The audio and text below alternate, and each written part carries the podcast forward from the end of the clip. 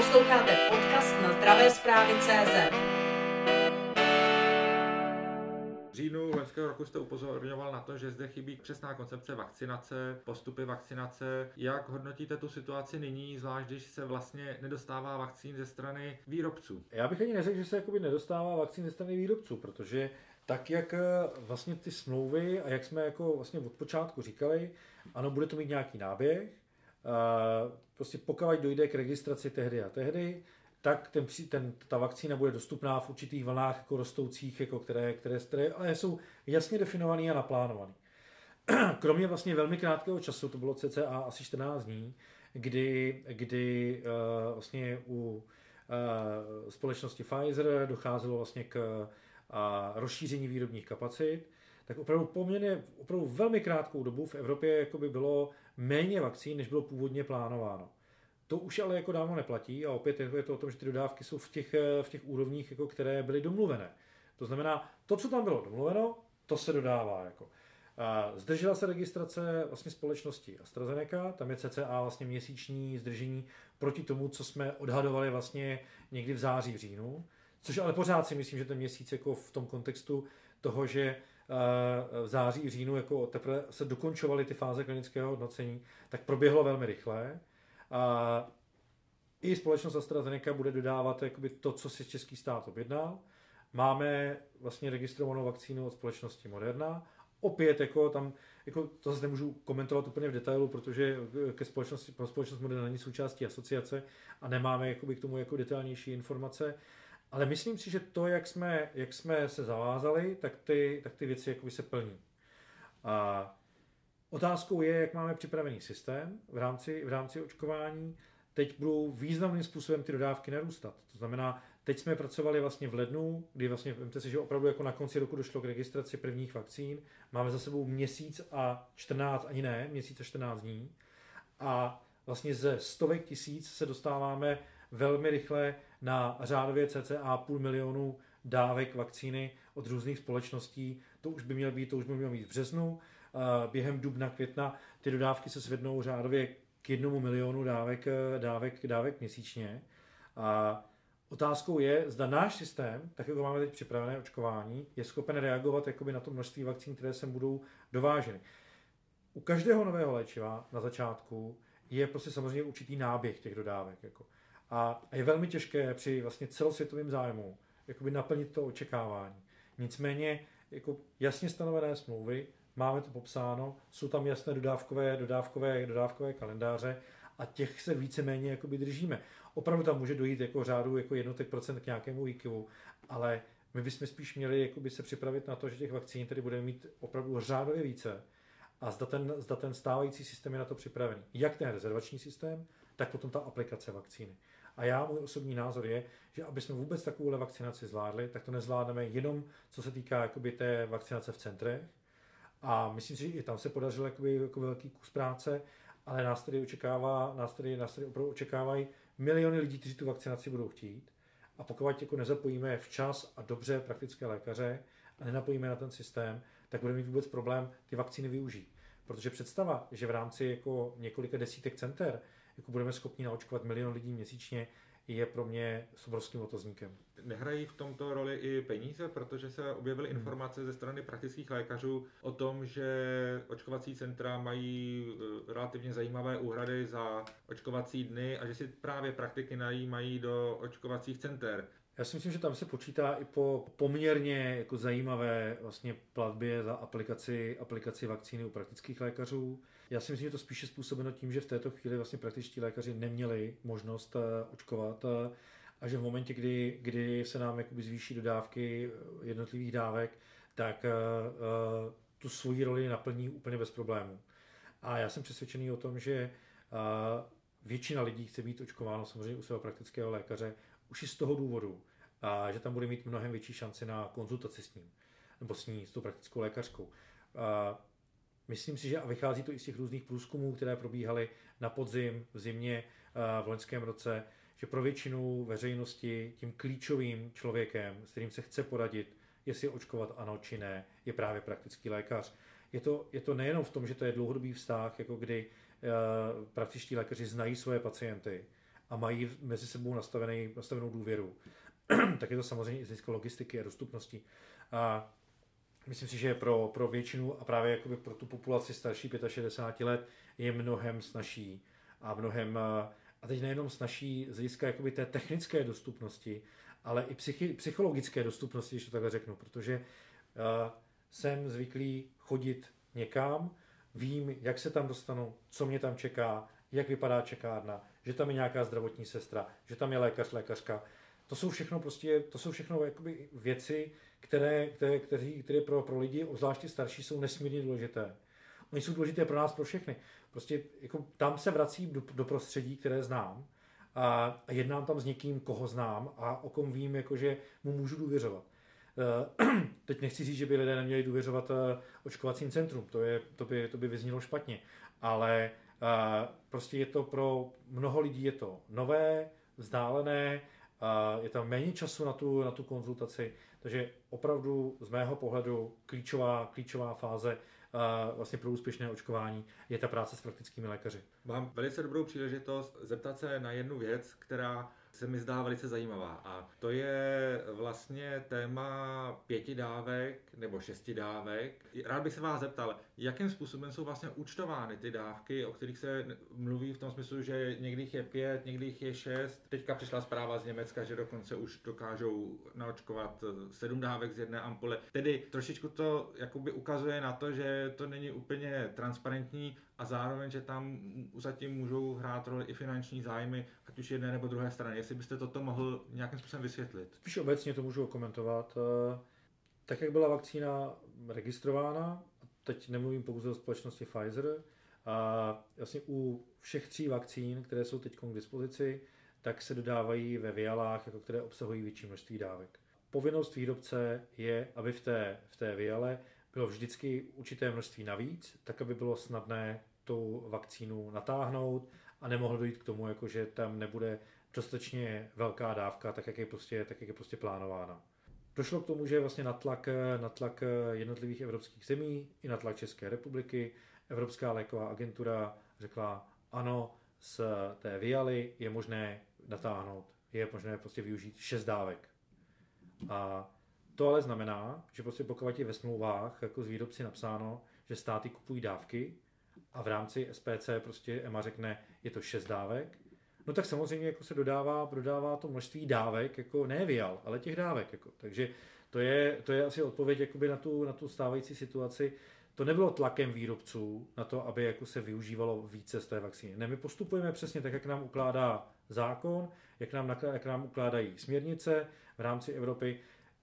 Jasně máme povinnost prostě dávat do té jakoby vialy více a prostě čím, že je tam jakoby více na více dávek, o to více tam vždycky k té jednotlivé dávce musí být toho množství navíc. Takže jak jste říkal, v některých zemích se třeba podaří vytáhnout i 7. dávka. Nicméně má to vždycky souvislost i s tím, jakou využívám jehlu, jak s tím umím pracovat a já to nepovažuji za úplně šťastné. Nicméně jako díky tomu samozřejmě prostě jakoby je možné v této chvíli jakoby dodávat jako i při těch problémech, které tam byly, jakoby, nebo ne problémech, ale při tom plánovaném rozšíření výroby, tak vlastně bylo možné dodávat jako téměř shodné množství dávek. Byť tam ta výroba byla nižší, jako než byla původně jakoby plánovaná a očekávaná. Jo. A ono i ty další vakcíny, které přicházejí, tak budou vlastně podobného formátu, znamená, že bude vždycky více dávek v té viale a uvidíme prostě, jak se k tomu budou jako dále jako stavět jednotlivé země. Pro nás to platí pořád stejně. Nám Evropa říká, kolik má být té vakcíny navíc jako v té viale. To je jakoby jednotně stanovený předpis a říkám, pokud EMA pak uzná jako za to, že to může být i jinak, tak v pořádku, ale jako my plníme ty pravidla tak, jak jsou nastavené dlouhodobě. Dobře, vy jste sám zmínil, že se prodloužilo schválení vakcíny AstraZeneca v Evropské unii.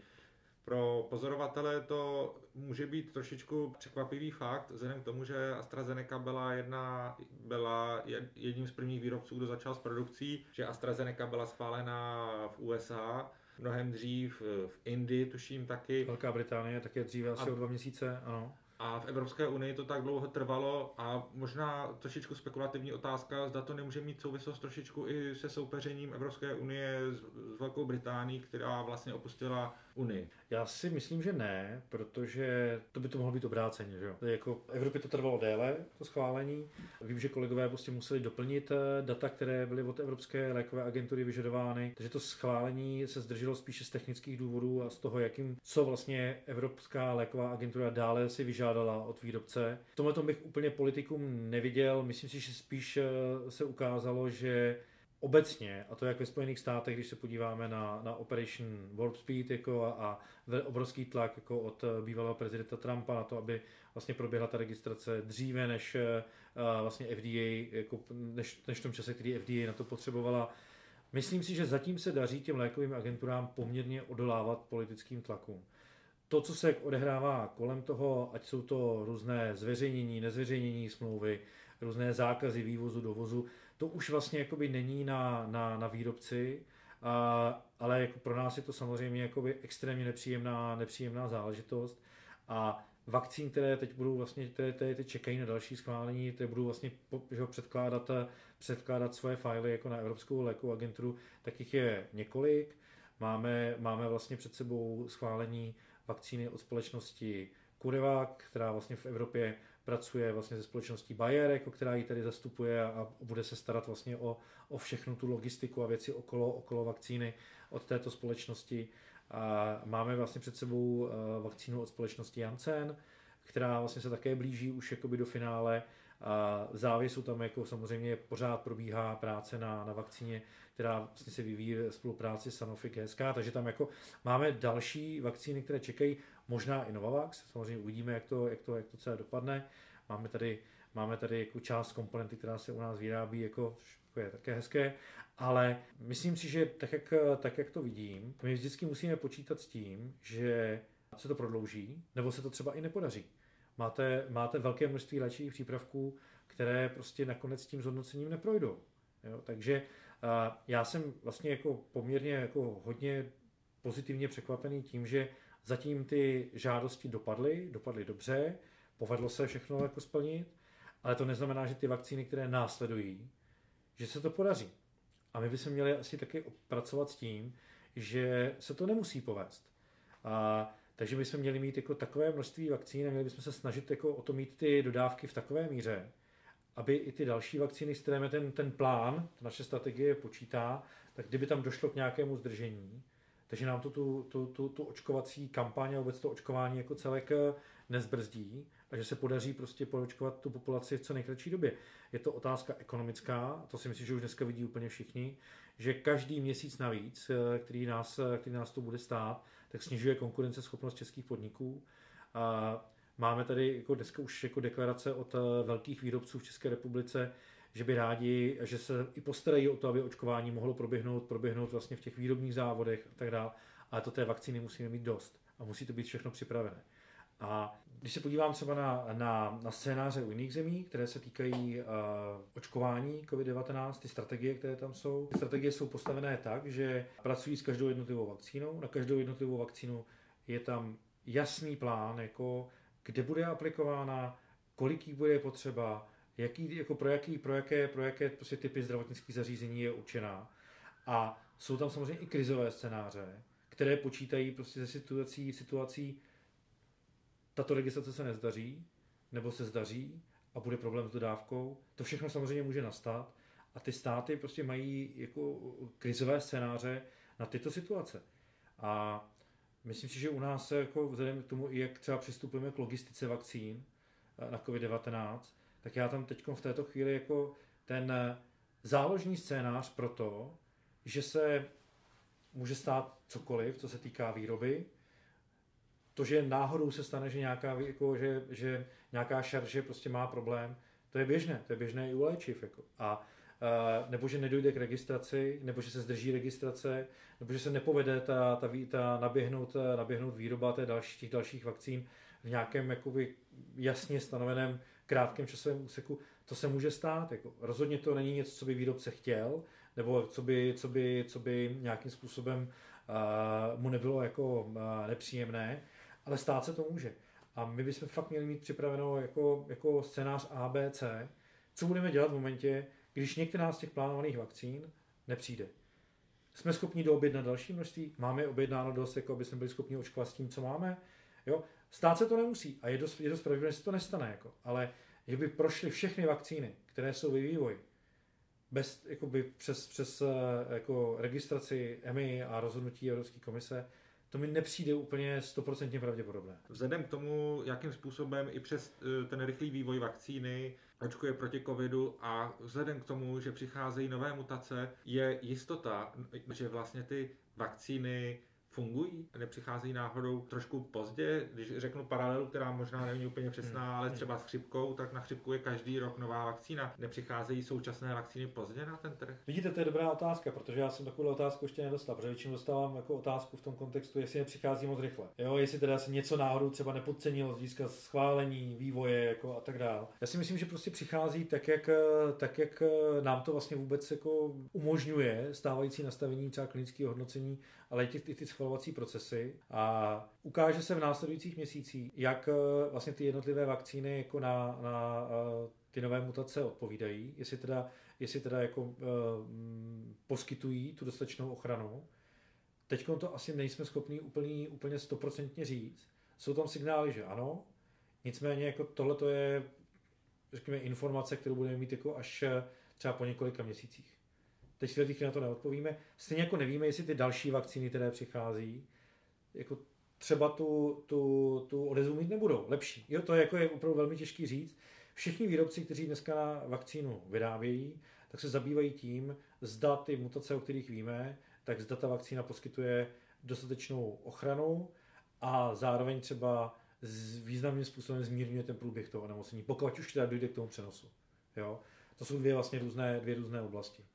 Znovu se vrátím k Velké Británii. Mohl byste mi říci, proč Velká Británie má dostatek vakcín, zatímco země Evropské unie nemají dostatek vakcín? Tak je to samozřejmě dáno i tím, jak rychle vlastně přistoupili k registraci vakcín. Díky tomu, že Velká Británie velmi rychle zaregistrovala vakcínu od AstraZeneca a i od společnosti Pfizer, tak byli schopni velmi rychle vlastně vyřešit všechny ty logisticko-výrobní problémy, které u každého nového léčiva takového formátu jsou.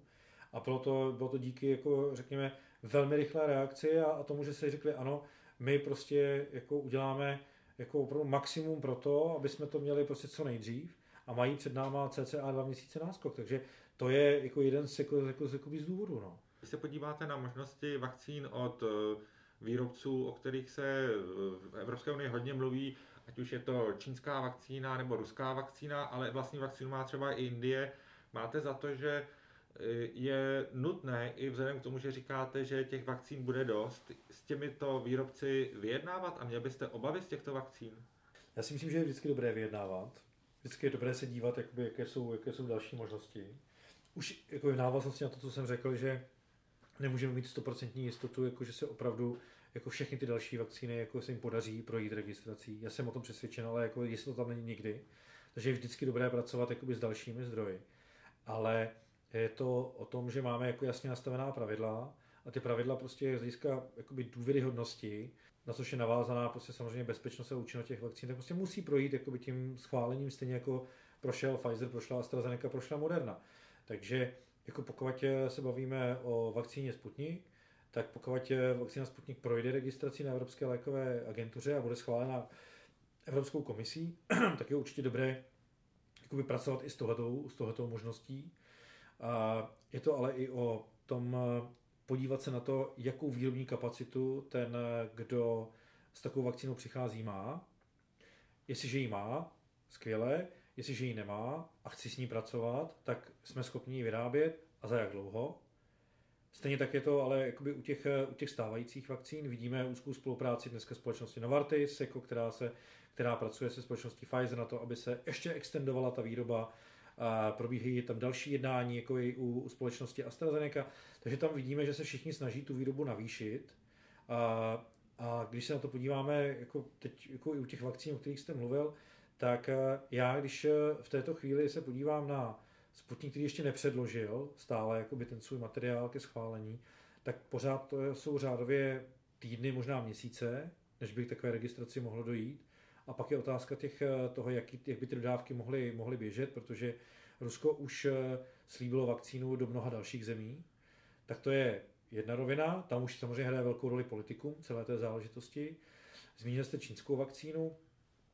Opět, pokud ta vakcína prostě projde registrací, není problém s ní jako pracovat, ale jako opravdu bychom měli jakoby postupovat stejně prostě u všech a každé, řekněme, zaškobrtnutí v této rovině může významným způsobem narušit důvěru veřejnosti v očkování, už jakoby z toho důvodu, že si vlastně nemáte jak vybrat. Prostě dostanete takovou vakcínu v dnešní době, která je k dispozici, takže to není otázka volby. A může pak být problém s tím, že někdo třeba nebude chtít být očkován určitou vakcínou, ale ta volba tam nebude. A pokud taková vakcína prostě nebude jako správně schválená, zaregistrovaná, tak samozřejmě ta nedůvěra té populace tam bude. My to vidíme v Maďarsku, kde se operuje vlastně s nákupem vakcíny od společnosti Sinovac, od Číny, samozřejmě i s vakcínou Sputnik. Ale když se dělají nějaké základní průzkumy o tom, jak teda veřejnost to vnímá, tak naprostá většina veřejnosti jako tuto vakcínu odmítá.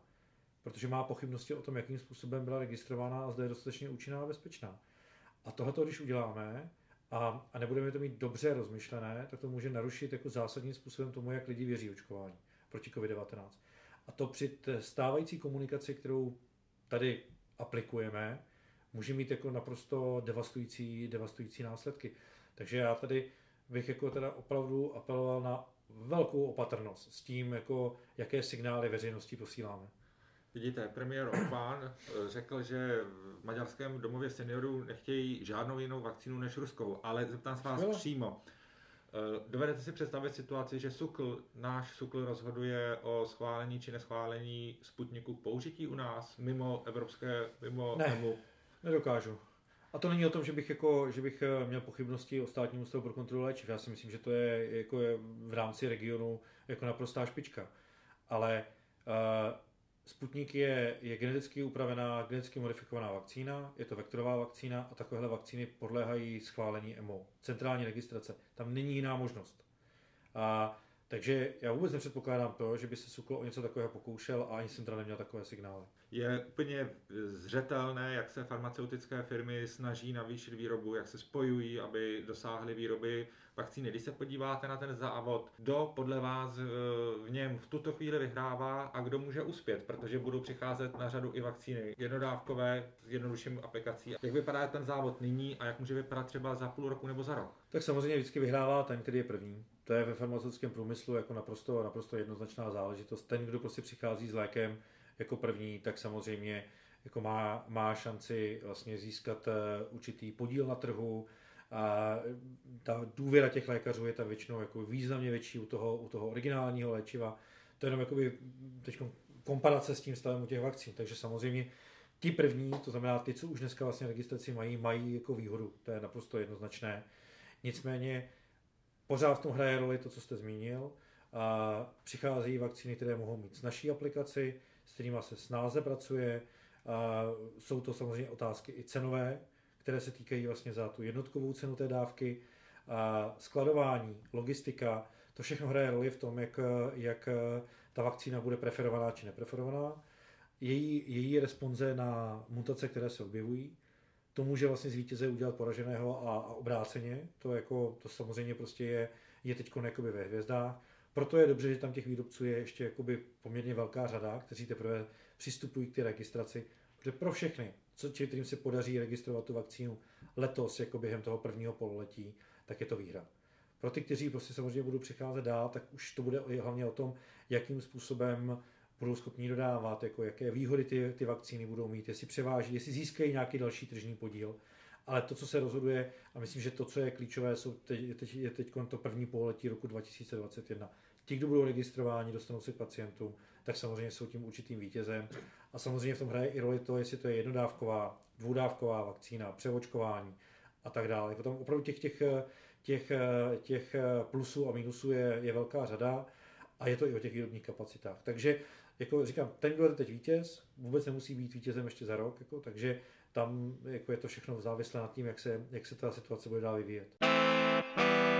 Sledujte zdravé zprávy.cz